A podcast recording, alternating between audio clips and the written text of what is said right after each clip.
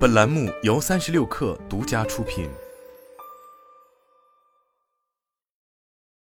本文来自神意局。在团队中，你所依赖的一个杰出员工宣布要离职了。作为一名管理者，你曾经一路带着这个人成长，但现在可能会发现自己陷入了一个经典的公司难题：你被一个表现出色之人的雄心所吸引，但他的雄心抱负却将其带到了一条新的职业道路上。而这是一条远离你的团队的道路。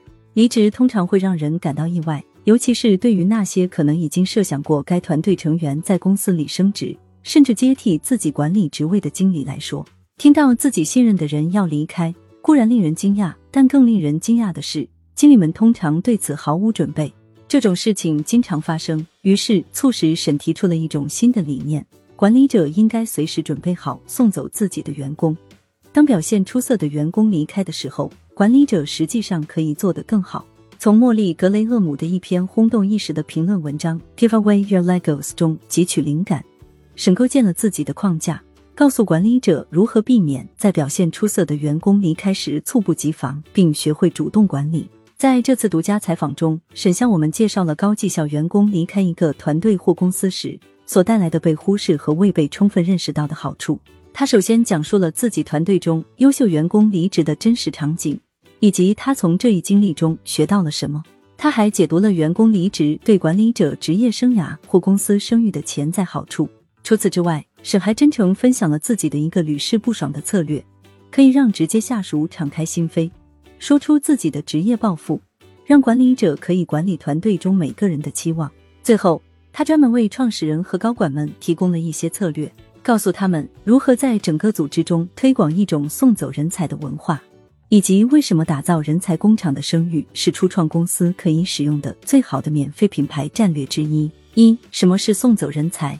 当沈第一次担任经理职务时，他知道自己的团队中有一位非常优秀的直接下属，这位特别的年轻女孩雄心勃勃、干劲十足，非常适合走上管理的道路。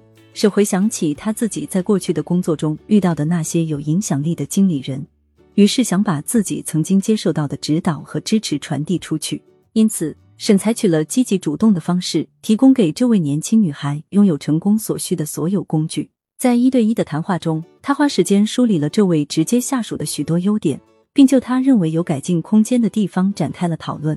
我知道，要在公司担任经理，掌握数据分析的能力至关重要。沈说。因此，我敦促他去做一些分析方面的工作。尽管他很犹豫，但也接受了挑战。我认为这有助于建立他的信心。这位女孩还自信的表示，她正在激励自己的团队往更大的方向思考，并为公司带来新的增长。但意想不到的事情发生了。她告诉我，自己终于下定决心申请商学院了，并将离开公司。沈说，虽然最终我知道这一举动对他来说是正确的。但我仍然感到惊讶，我甚至不知道他想攻读 MBA。沈意识到，虽然他在积极帮助直接下属在公司成长方面走在了正确的轨道上，但他遗漏了一个很大的问题。在每周一比一和季度成长对话中，他没能做到的是深入挖掘和具体阐述这个女孩所看到的成功愿景，超越公司的围墙。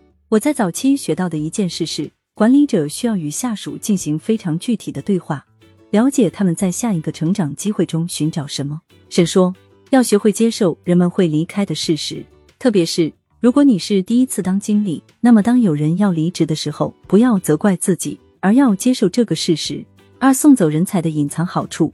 但是，学会送走人才，并不仅仅是在为事情发生的那一天做准备。虽然这听起来可能有悖直觉，但沈表示，最好的管理者和创始人会积极推动员工接受新的挑战。这可能意味着离开。为什么要阻止人们？审问：如果你阻止他们，只不过是在以一种不同的方式制造紧张。在某些情况下，把人送走就是把权力送走。我完全承认，这可能真的很难。但我发现，从长期来看，这样做不仅在公司内部为培养人才的人提供了成为品牌建设者的机会，而且在公司外部也建立了品牌声誉。为了说明这一点，沈提供了两种可能的情况。说明，当你管理的人决定在他们的职业生涯中迈出下一步时，可能会发生什么？二点一，一个表现出色的人加入了组织内的一个新团队。有的管理者认为，如果自己的一个直接下属跳槽到另一个团队了，那是一种个人损失。然而，管理者应该意识到，事实上这可能是一笔巨大的财富，尤其是如果管理者与这个人建立了良好的关系，他们可以成为你的合作伙伴，并继续在组织内为你和你的团队提供支持。沈说。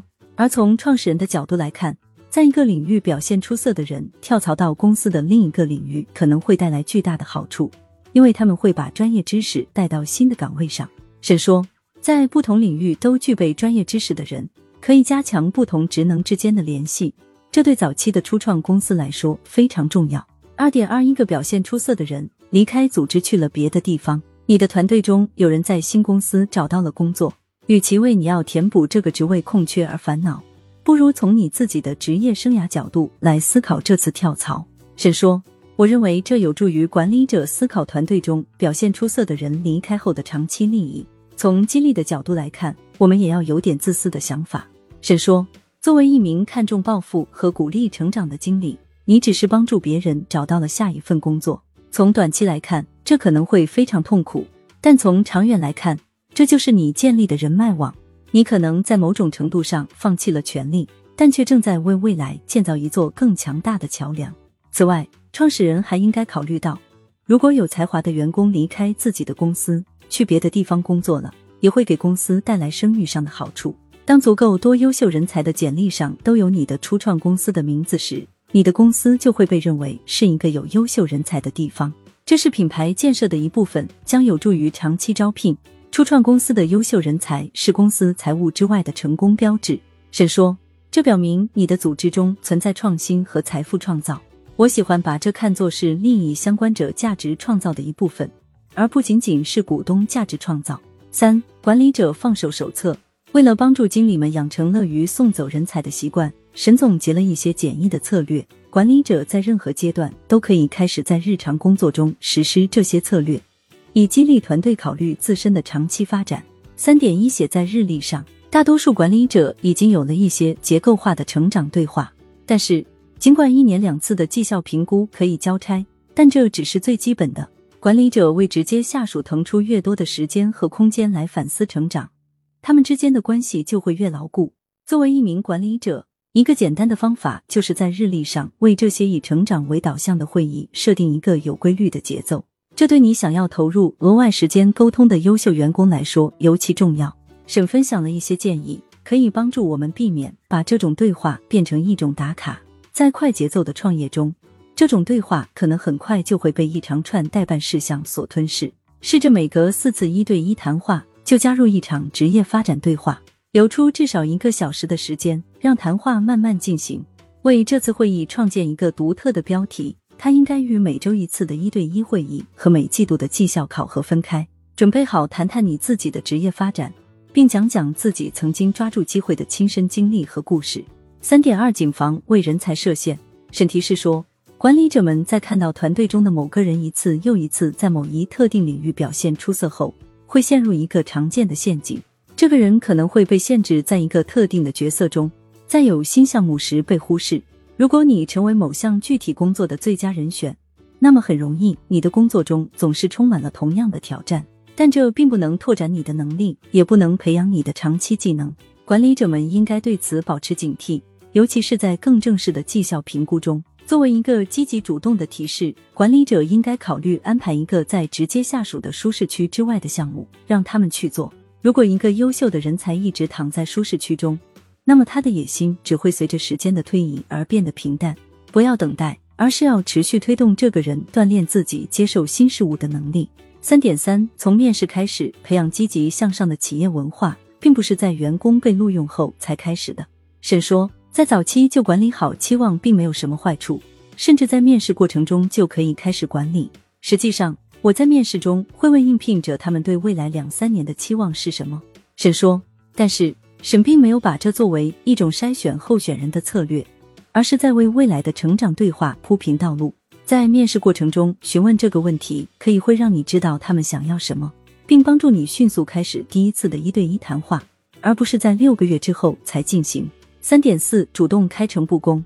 在管理者的另一面，作为一个下属。对领导开诚布公的讨论自己的职业抱负是很冒险的，很多因素在起作用，可能会阻止人们诚实的说出自己真正想要的东西。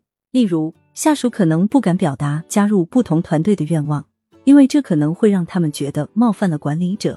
让某人说出自己真正想要的东西的整个过程需要相当程度的信任。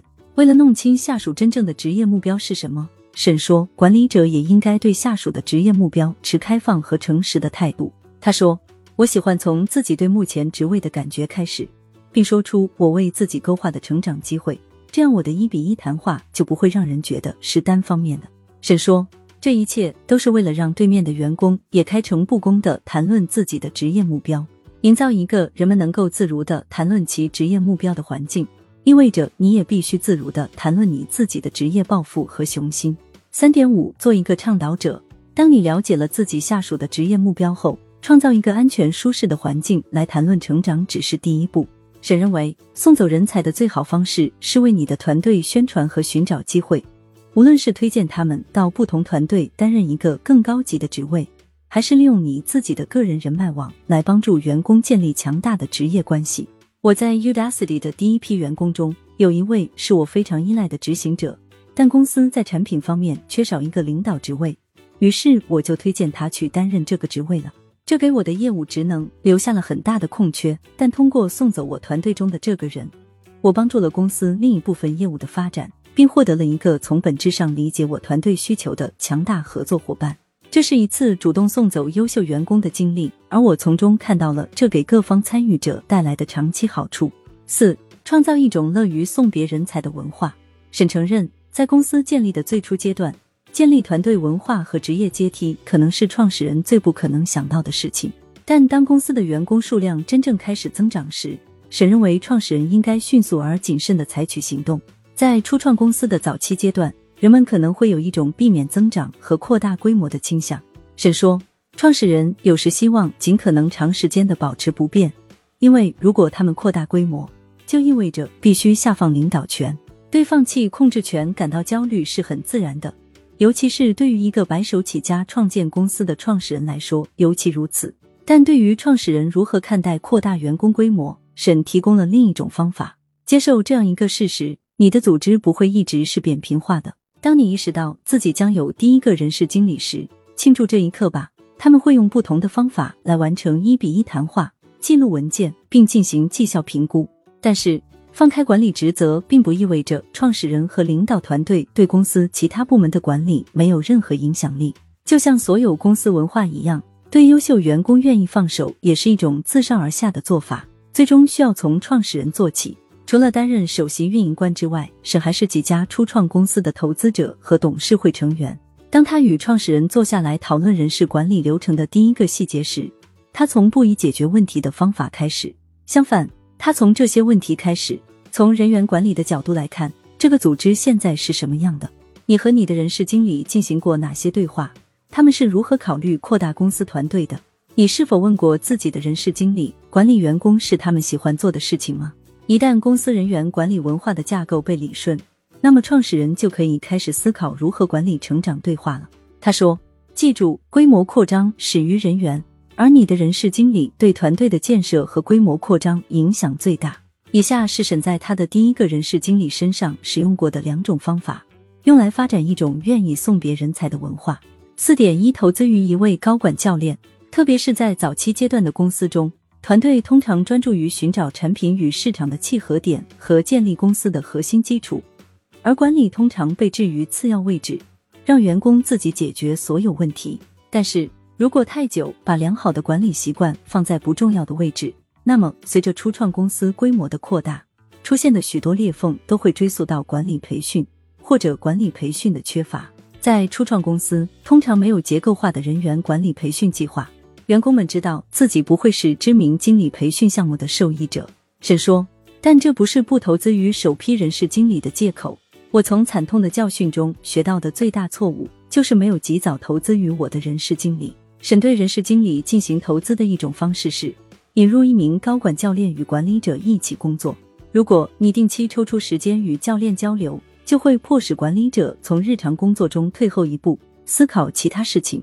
沈说，通常情况下，教练不会告诉人们该做什么，而是会引导经理们大声说出他们需要培养什么样的软技能。尽管这些培训课程并没有明确的指出如何应对优秀员工的离职，但沈表示，在某种程度上，培训的目标是让经理们在员工离职时掌握沟通和绩效管理技能。这些技能将在未来的某一天帮助他们应对这种情况。四点二，设定期望文档。为了提高管理水平，创始人需要将公司的职业发展文化编纂成册，审称其为期望文档。创始人和高管们需要坦率的表明自己希望公司的成长对话是什么样子的，并确定这种对话应该多久举行一次，然后由经理来执行。以下是期望文档在实践中的样子：在日历上安排时间。他说，在我的团队中，每隔四次一对一谈话就会设置一次围绕职业发展的主题。谈话的频率在这里并不重要，重要的是建立一个基线，有时是每季度一次。有时是每六个月一次，但至少我们要有一个既定的节奏，将其添加到入职流程中。我们有一份入职清单，我会要求人事经理安排一个初次会议，与每位新员工讨论职业抱负。我们的目标是将一种积极的促进个人成长的文化传承下去。除了年度考核之外，设置定期考核。我还要求人事经理在新员工入职的第一年内，在标准的绩效考核之外。实行三十天、六十天、九十天和一百二十天的考核节奏。我们的目标是控制可能出现的意外，并给员工机会说出自己的想法。